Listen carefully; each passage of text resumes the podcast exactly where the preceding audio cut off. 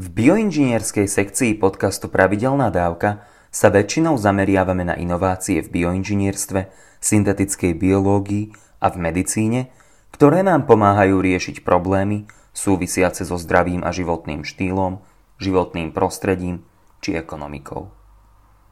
No ako sa tieto inovácie dostávajú z univerzitných laboratórií a počítačov do lekárne či k našim lekárom?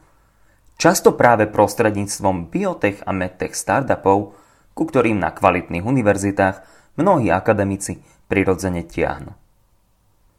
Preto som si, kvôli nahrávaniu 106. pravidelnej dávky, urobil výlet do Londýna, aby som sa porozprával s Danielom Greenom, ktorý bol spolu s profesorom Jamesom Moorom, mojim prednášajúcim Medical Device Entrepreneurshipu, teda podnikania s medicínskymi zariadeniami.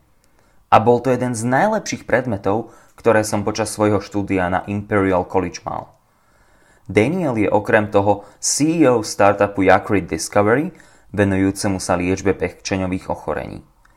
Tiež viedol niekoľko ďalších startupov ako Phagenesis a Bioceramic Therapeutics, pracoval vo venture capital fondoch, kde mal na starosti medtech a biotech portfólio a bol farma a biotech korešpondentom denníka Financial Times.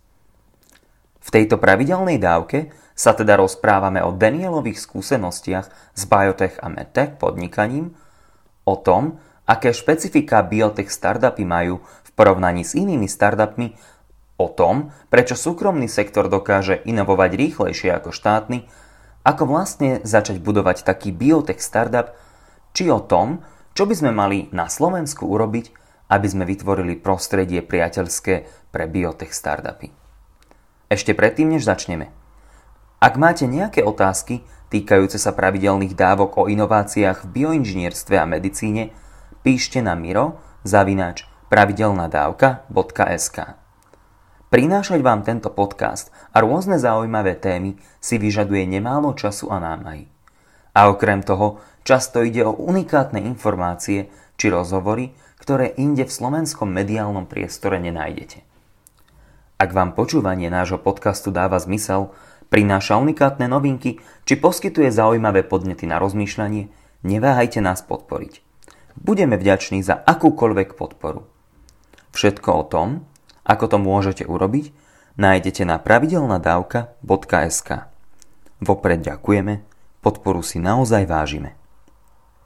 A teraz sa už pustíme do 106. pravidelnej dávky, v ktorej sa s Danielom Greenom z Imperial College London rozprávame o tom, ako a prečo založiť a rozvíjať biotech a medtech startup.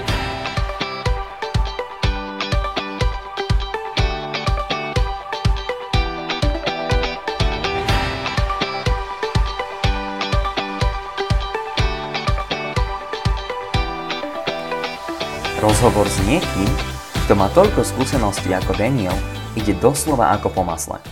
Dokonca sa ma na začiatku spýtal, že aké je moje publikum, aby mohol prispôsobiť svoje odpovede na moje otázky. Začali sme teda s Danielovou krátkou osobnou históriou.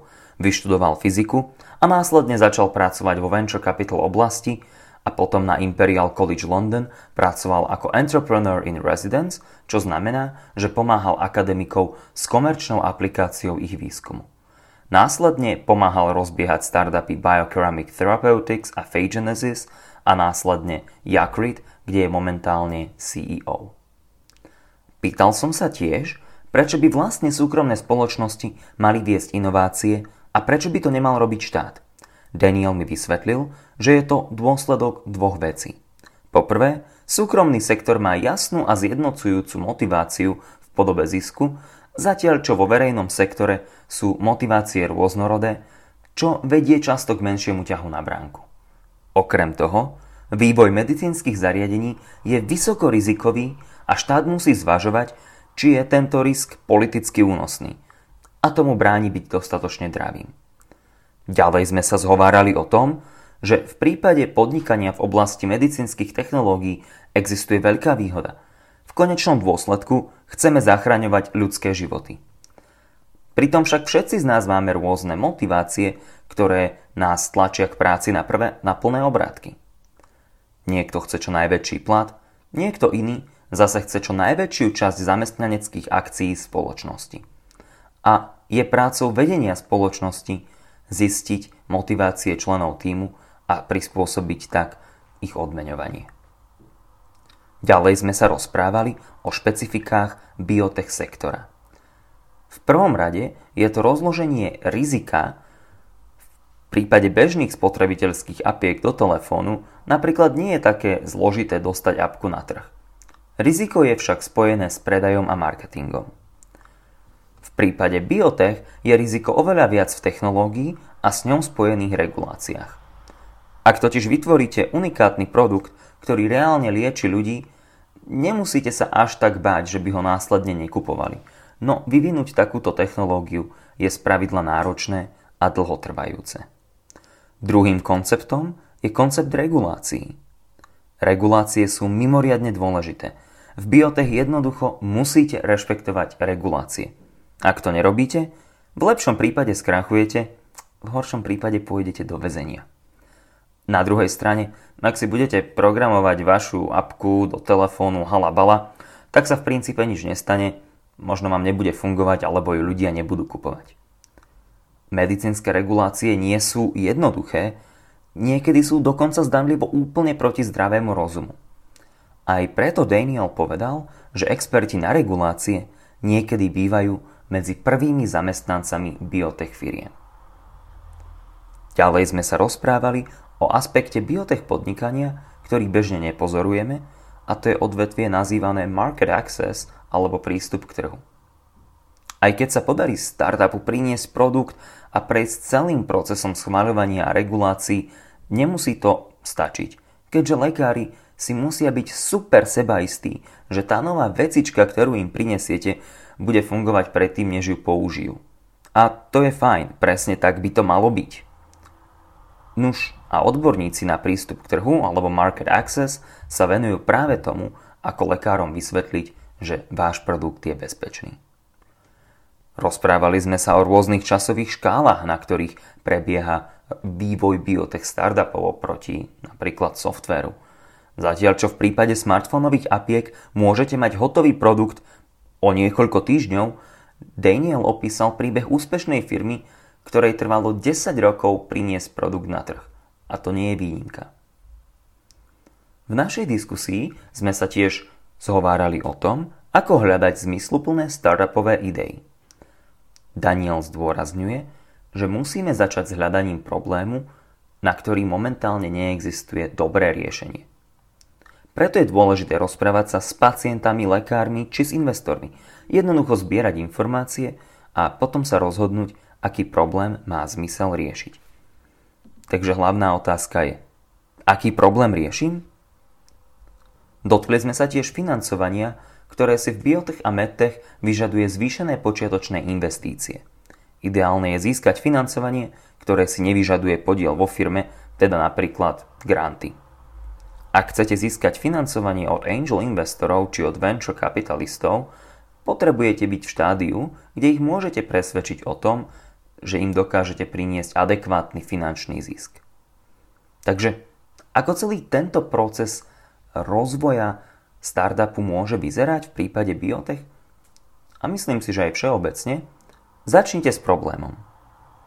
Keď ste identifikovali zaujímavý medicínsky problém, dokážete si predstaviť cieľový bod, teda napríklad, že vaše medicínske zariadenie bude na trhu a bude zachraňovať životy nejakým špecifickým spôsobom. Následne si treba vytvoriť tzv. cestovnú mapu, roadmap. Ako sa dostaneme od problému k cieľovému bodu? Túto mapu následne transformujeme na plán akcií, na Gantt chart, ktorý musíme urobiť na to, aby sme dosiahli na koniec tejto cesty. Potom vytvoríme organizačnú štruktúru, tým, kde si vyberieme ľudí, ktorí nám naplánované akcie umožnia vykonať. No a nakoniec si urobíme Excel, v ktorom si dokážeme naplánovať, koľko ktorá súčasť plánu bude stať potom môžeme rozmýšľať nad tým, že v ktorom bode vieme generovať príjmy. Aby sme to dokázali, začneme sa pozerať na spoločnosti, ktoré podobné produkty priniesli pred nami. Koľko to trvalo im? a z toho môžeme následne odvodiť našu potenciálnu hodnotu pre investorov. Toto je však samozrejme veľmi, veľmi skondenzovaná verzia toho, čo sa deje. Nakoniec sme sa s Danielom rozprávali o tom, ako by sme mohli na Slovensku či v strednej Európe vybudovať silný biotech sektor. Daniel hovoril, že vo svete je niekoľko silných regiónov, kde sa biotech veselo rozvíja. Je to sever a juh Kalifornie, juh Anglicka, teda zlatý trojuholník Londýn, Oxford, Cambridge, či napríklad sever Talianska a Benelux. Daniel hovorí, že práve tu sa stretáva kombinácia talentu, teda šikovní inžinieri a biznismeni, kapitálu a legálneho systému alebo právneho systému, ktorý umožňuje optimalizovať mieru risku a odstrániť zbytočné prekážky. A aké sú tri hlavné veci, ktoré by sme si mali z tejto pravidelnej dávky zapamätať? Poprvé, biotech startupy sú špecifické svojim rozložením rizika a technologickými reguláciami. Po druhé, chcete začať biotech či medtech startup? Začnite riešením akútneho medicínskeho či biologického problému. Po tretie, tri faktory potrebné na vytvorenie excelujúceho biotech sektora sú talent, kapitál a správne nastavený legálny systém. Takže to bolo zhrnutie a teraz sa už pustíme priamo do rozhovoru. Welcome to the next episode of the Regular Dose podcast. Today I'm here with Principal Fellow in Entrepreneurship in the Department of Bioengineering at Imperial College London, Mr. Daniel Green, and we will be talking all about medical entrepreneurship and innovation. Daniel, thank you very much for coming. Thanks for inviting me, Miro. Right, so let's get straight into it. So, first of all, um, could you Give us your brief background and path towards the entrepreneurship. You have done many interesting things in your life, so could you talk a bit about it? Gladly, but I want to start by saying that what seems like a logical sequence was actually a series of desperate moves or, or lucky events. So, if we go back to my education, I have an undergraduate degree in physics and then a master's degree. And then I found myself eventually becoming a journalist and writing about the pharmaceuticals and biotechnology industries on the Financial Times newspaper. And the FT is a great place to understand an industry in its global incarnation. It's not a local newspaper.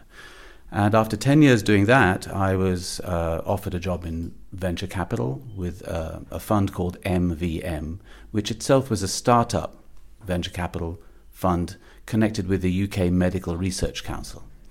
I stayed there for two years before moving to a city bank and doing venture capital at Dresdner Kleinwort uh, Capital, as it was called back then, which after three years was taken over by another company. So we all moved over to a Swiss venture capital firm called HBM Partners. Uh, so that's three venture capital firms in a row. Then I did another switch and became an entrepreneur in residence at Imperial Innovations, which is the Imperial College London, or was the Imperial College London Technology Transfer Office. And there they said, look at everything we do and see if there's a technology that you think should be in a company. And that led to my first startup, which was an orthopedics company called Bioceramic Therapeutics. I ran that and left after four years, handing over to somebody from industry to become the startup CEO of a medical devices company in the north of England, in Manchester, treating stroke patients with a particular complication of stroke called dysphagia.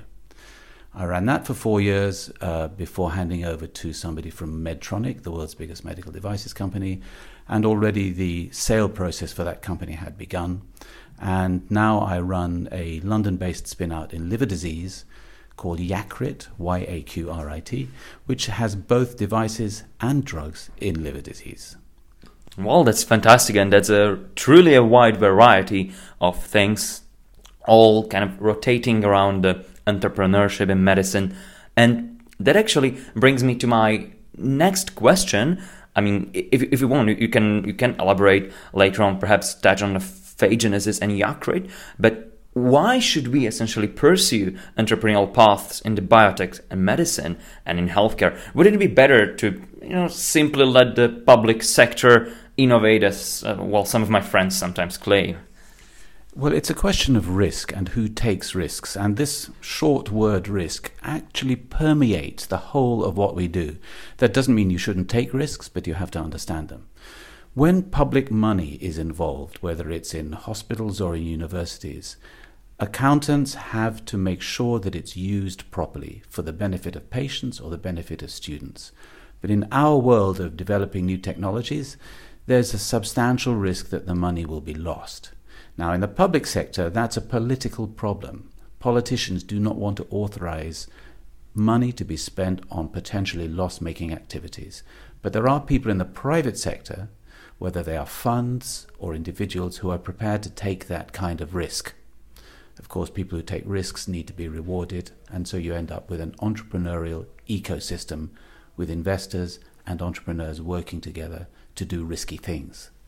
So, um, would you then say that uh, without the private sector, the entrepreneurial activity would be slower because because we often see, for instance, now with NASA and SpaceX, well, NASA as a big governmental agency, well, it still has private contractors. That's true. Like Lockheed um, is doing well with them, I think. But it seems to be a bit more stagnant. So, w- what is the reason for this stagnancy? Why are private companies actually of a more agile than public sector driven innovation?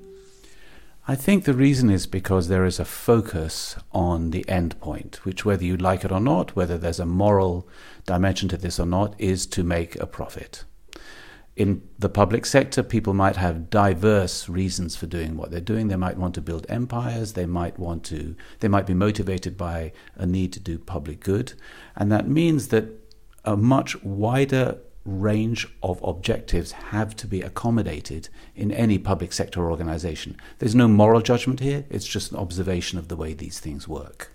And uh, by extension, then this unification on a common goal would probably be something that enables you to go with coherent motivation towards towards actually practically making things happen. Because if i'm doing something you know for for common good someone else is doing it for the profit someone else is doing it for um, you know i just want to be famous and someone else is doing this because it's my job and it pays the bills it's quite different if it's yeah but above all you must be profitable right? That's true. But we have to remember that in any organization, even a startup, no one person has full knowledge. So the founding entrepreneur or a chief executive has to be aware that members of their team might have different goals for doing what they do. And it's the job of the entrepreneur to make sure that the goals of the team act together in concert to achieve the goals of the organization. That's very interesting. So, building up on that, if we could perhaps talk about examples that you experienced through your career, perhaps Adrian Genesis or in Yaqrit. So could you give us example where you, uh, first of all, talk a bit about uh, one of these companies and may- maybe give us example where you, you know, struggled and when the company struggled and you had to unify the team into coherent uh, thinking and coherent goal and to push forward. One of the great things about being in life sciences, if it's pharmaceuticals or devices, it doesn't matter, is that we are there to save lives, to improve people's lives. And that's a huge motivating force. And it's my job as the CEO, and yours too, Mira, if you do this one day, to create an environment whereby people who are motivated by the need to do good can focus on doing that while you create the structure around them to make sure that their efforts are reflected in the economic performance of the organization. And it's often very hard to understand what people are motivated by. For example, are share options something that really drives people? Maybe it's a salary, maybe it's recognition, maybe it's power and authority. You have to really know your team to make sure these things happen. And I've made mistakes in the past where I've has, I have assumed that somebody was motivated by one of these things, when in fact they were motivated by something else. And there is no shortcut. You have to get to know them. You have to understand people and understand what makes them get up in the morning and work all day. So, for example, just maybe to explain it, if if you are motivated by a salary, right? You're um, perhaps more senior person you you have kids you have to pay the bills for their school maybe private school and you have to pay the holiday bills. You might be much more driven by the salary and you, you just need that and you won't be happy with yeah here is 80% of what I would give you plus some stock options uh, rather than when you're probably young and like I can live on ramen and ketchup and uh, just give me the stocks because I do believe in this company uh, versus someone who is yeah but I want to be able to write about what we are doing here on my blog because I want to have this following of these software developers right yeah. Let me give you an example, a very specific example. So I was once working with a very senior scientist and it turned out that he wasn't really delivering the things that he had said he would. And I was talking to his main colleague, and they were both uh, involved in the company and had share options to try to understand what the problem was. In the end, I had to ask him what the problem was. And it turned out that to do the additional work, he would have to give up a weekend, and his wife didn't want him to do that. So, what was the solution? The solution was to say, can I give you a, a one off payment so that you can take your wife out to a lovely dinner? And he said, That works, that's fine. So he did what he wanted to do. But until that moment, we thought maybe he needs more options, maybe he wants something else. We had no clue. So we just had to ask the right question. Well, that's very interesting. I do hope that wives are listening to this podcast and, and they will know. We should say that uh, the co founder of that company was a woman. So in her case, it would have been a husband. Oh, absolutely. Um, yes. So that's fantastic. And uh, perhaps and we can stay around this topic, but what are the specifics of medical biotech entrepreneurship when compared to other areas? So you've been in this field for long and we've got now, you know, software, tech, apps. We hear a lot of these, um, you know, say Y Combinator videos about minimal viable product and uh, Eric Ries lean startup methodology. Is this applicable in biotech or medtech as well? Let me answer that in, in two different ways. One of them relates to where the risk lies, and the second one relates to the in the regulatory environment that we live in. So the risk in most companies is skewed towards a sales and marketing risk. The challenge of creating a new app or um, a new service is in itself not that high. You can hire an app developer to execute your idea. The challenge is in getting acceptance in a world where there's a hundred thousand or five hundred thousand apps all competing for people's attention. In our space, the risk is much more skewed to the technology and the aspects that the technology sits in, like regulation, which we'll come on to. And what I mean by that is if you successfully make a product that treats people safely and effectively, you will find people wanting it. So the balance of risks between technology on the one hand and sales and marketing on the other hand is really skewed towards the technology in our sector. In fact, when it comes to investors, many investors will invest in you and then sell their shares before you sell a single unit of your product. That's just the nature of our sector. The second of these two um, uh, characteristics that distinguishes where we are is regulation. However smart your idea in pharmaceuticals or devices, you must follow the regulations. If you do not, at best you will fail, at worst you will go to jail. And it's as simple as that. So you cannot, if I had a single lesson to be learned from being an entrepreneur in this space, is you cannot do it on your own. You need smart people around you. The smarter, the better. That's that's very interesting, and perhaps it's a detour. But let let me ask you then. So, um, how does these kind of two uh, risk and regulation how do they interplay. So I can imagine that if you decrease the regulation in say in one country or so, um, which is another complication, regulations in different areas are different. Um, then perhaps the, the, the, risk of failing at the regulatory level decreases. Um, but on the other hand, your technology risk, because you're naturally driven to even more risk, I think, can increase. So is there some optimum where where should we where should we put the regulations and where kind of where kind of should we put our technology to fare well in that risk space you, you see what i mean because i can just take I can just take a bunch of you know Arduino's, well-established um, microcomputers, and I can be yeah. I mean, this is not that much of innovation, just a bit better, but it's safe and working. Or I can start thinking, how about I start circulating the synthetic cells in your organism and put the logic functions into them, and they will just release the substances when needed. But yeah, but that works in a test tube so far. Nobody tried it. The world of regulation is so central to what we do that in my last two companies, the first person we hired was the head of regulatory affairs because you have to build that infrastructure. For anybody who does not know what the regulations are, it is almost beyond imagination to understand the, the depth of how much knowledge there is in a trained regulatory person. You cannot guess. Many of the things are not intuitive. Some of them may even be counterintuitive.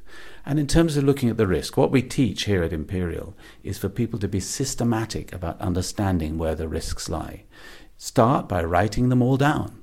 They could be manufacturing risks, financing risks, human risks, regulatory risks, technical risk, clinical risk. I could go on, that's only the first half. So you must be systematic about understanding your risks. But don't be scared.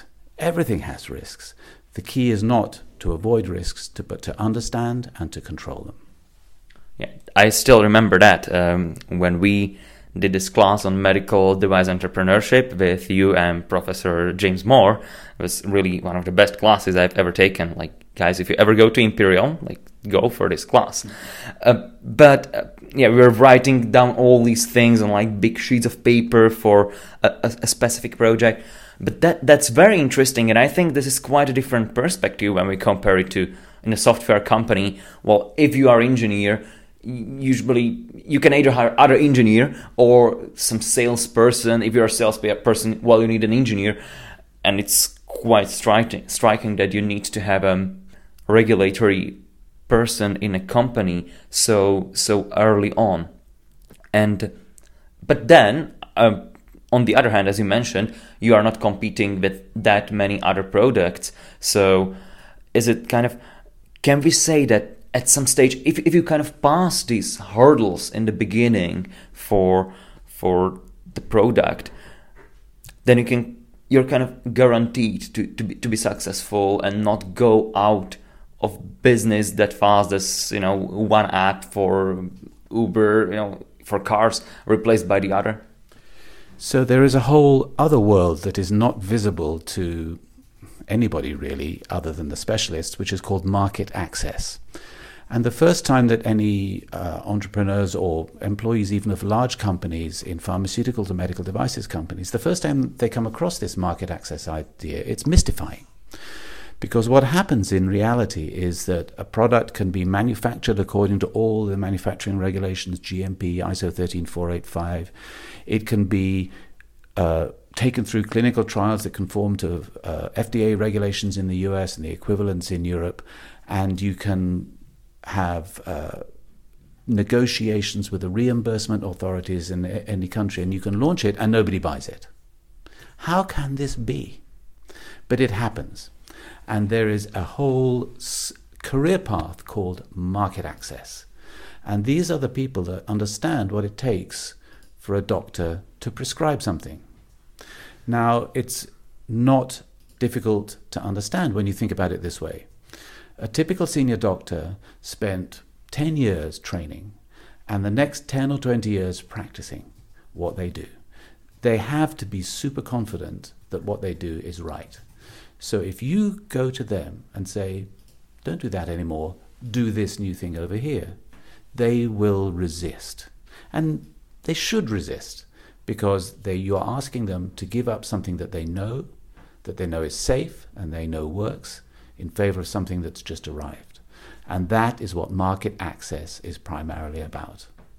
Yeah, that's that's fascinating, and I think as um, bioengineers, uh, when we finish our degrees and when we are kind of colloquially interacting with doctors and you tell them, wow, yeah, there is this cool thing. Like, I read this paper in Nature, and it's also like when I do podcast about gene therapy on mice that extended the life of the mice with um, glioblastoma multiforme, the most deadly brain tumor by 50%. Everybody's like, oh, wow, so in a couple of years we are done with tumors, right? And, and no, no, we are not. And uh, could you perhaps uh, touch a bit on this just to give people give people some idea on, you know, if I if I will code up an app for iPhone in Swift, I can just have it up and running in I don't know a couple of weeks. If I drink more coffee, and you know, really someone smarter in a couple of days.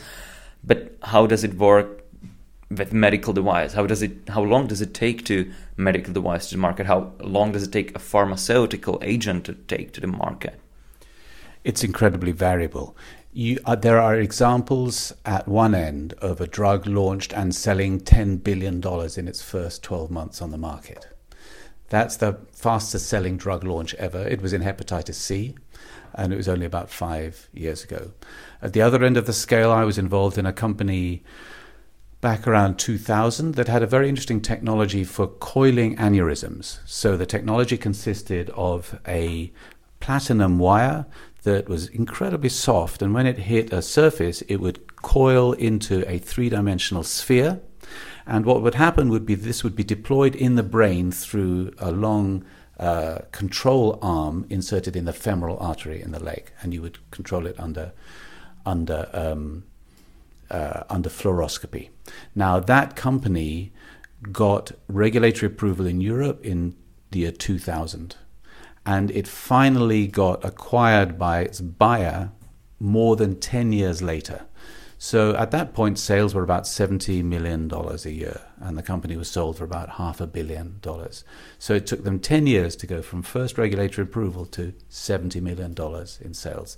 That's an example that is a good contrast between going from zero to 10 billion in 12 months. So, um, how did the company sustain itself? Did it have that many rounds of funding?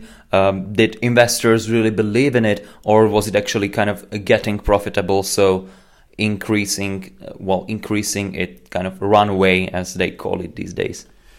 Yes, so I was working for a venture capital firm at the time, and we were investing as private equity investors. So we knew that as private equity investors, we should expect to have the company come back to us and ask for more.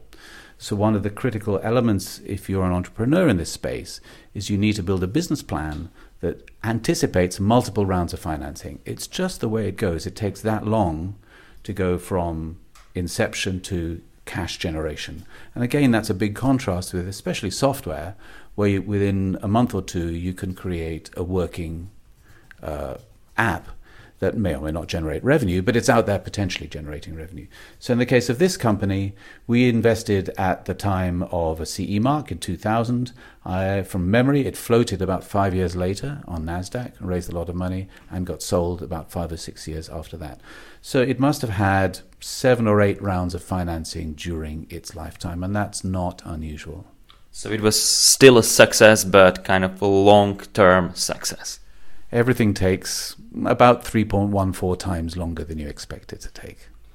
Yes, like my preparation for the meeting. Rule of pi, rule of pi it's called. so, um, okay, so perhaps on a practical note, let's say that someone has an idea about starting a medical entrepreneurial journey or maybe he's just searching kind of thinking yes i would really like to go into entrepreneurship. Well how should one proceed and where should he or she proceed and take it from there? The most important excuse me the most the most important thing is to find people who have done it before. There are so many ways of making mistakes.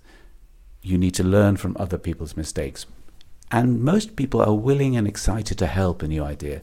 Remember, we are in a space where the goal is to save people's lives or improve people's health. People are strongly motiv- motivated to make things happen in that space. So don't be shy.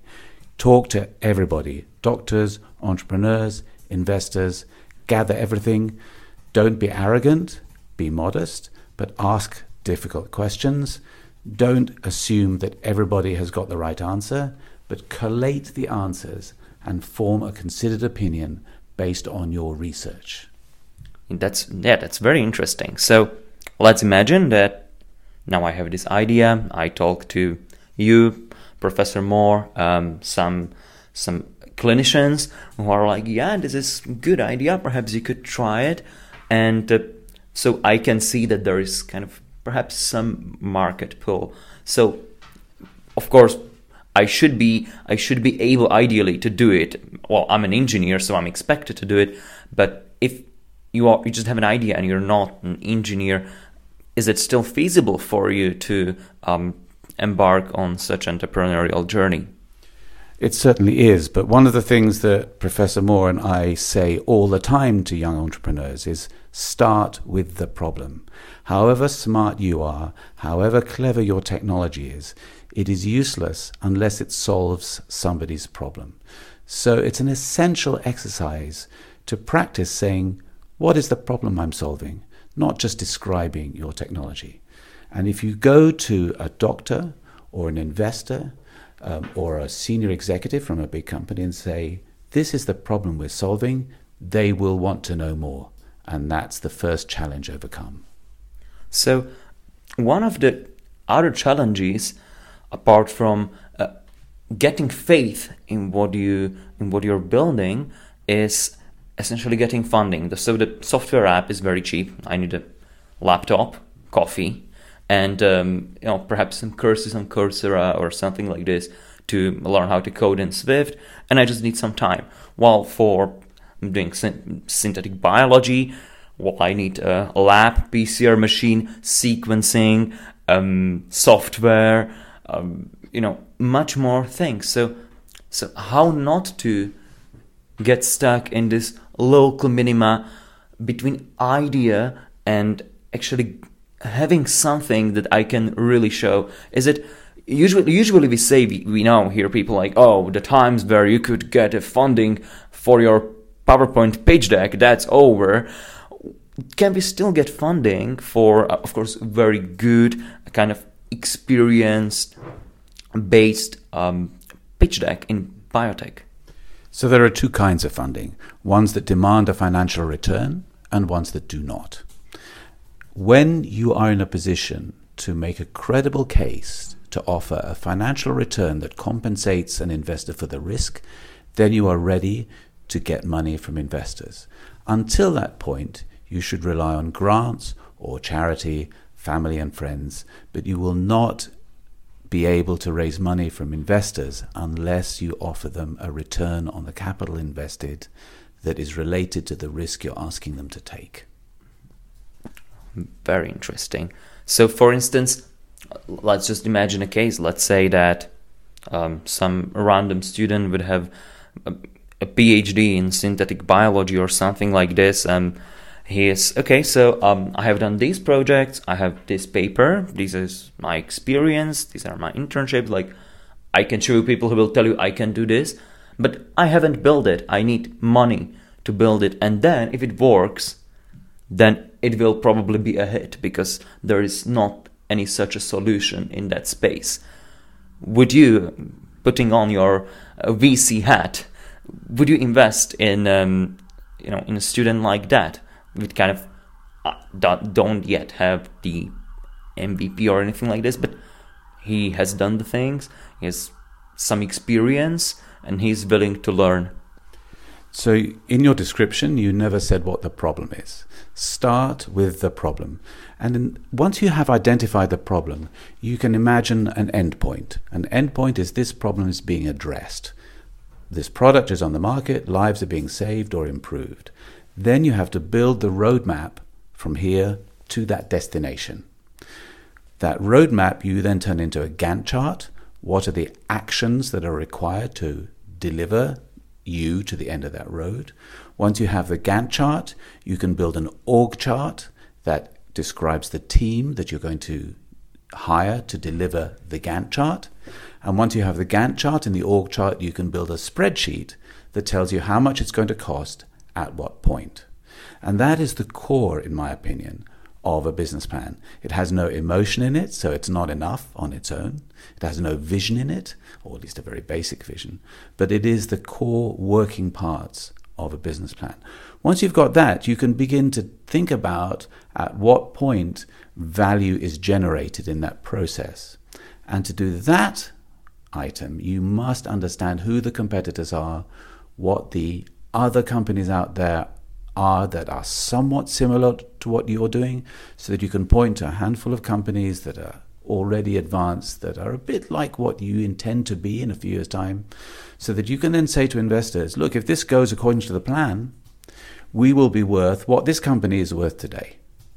And from that, you can then derive a return on capital invested. I've just compressed about an hour's worth of lecturing into five or six sentences, so I hope it was clear. I think that was absolutely, absolutely fantastic. Well, um, really high information density. That's, I think, what we like. Um, so perhaps kind of to to now zoom out and towards the end of our of our discussion, let's talk a bit about. Um, you know, I'm from Slovakia, and biotech is not is not a big thing there, and, and overall in Central and Eastern Europe, I think we would need this cake because we are good at making cars. This will not sustain us forever. So um, let me let me ask you: What are the key factors that contribute to the creation or maintenance, and in our case, especially creation of a vivid medical entrepreneurial ecosystem? And let's perhaps talk about it. But then, then if you could imagine that that you're you know prime prime prime minister of um, Slovakia, Czech Republic, and your key issue would be to build up the local biotech sector. What would you What would you do? Well, I'm not, I'm not a policy guy, but I can observe what is successful in the world.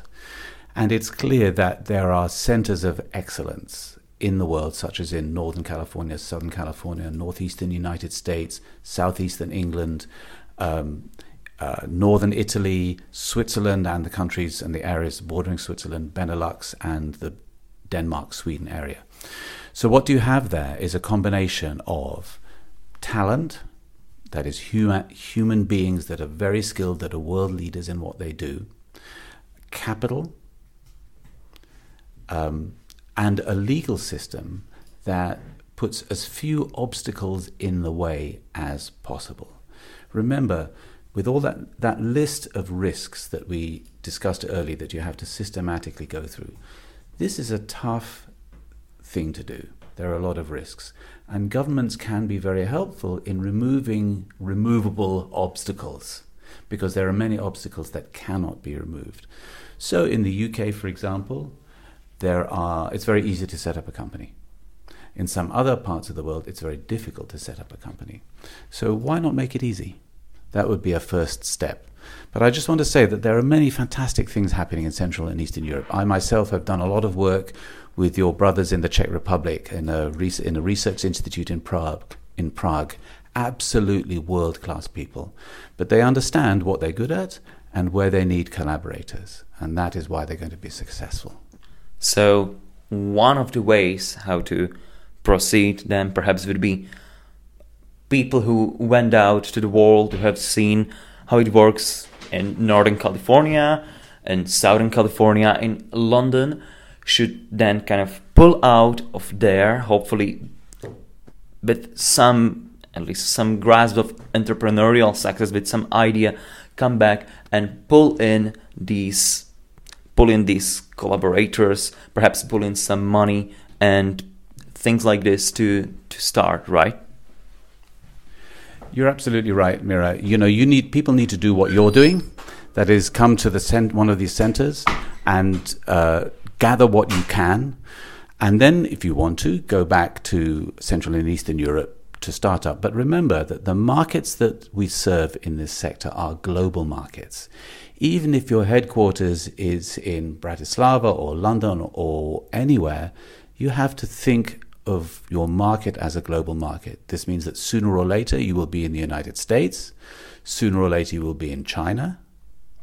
So your home is, in a sense, the world not just the town that you start in.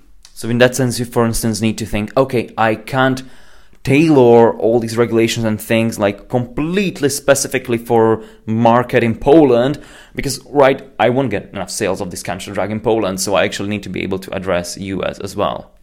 You're absolutely right, Miro. Well, Daniel, that was absolutely fantastic. Fantastic. Thank you so much for all the advice and uh, it was really great to chat to you and best of luck in educating young entrepreneurs and in your entrepreneurial endeavors. Thank you so much, Mira, and it's been a pleasure. Thank you.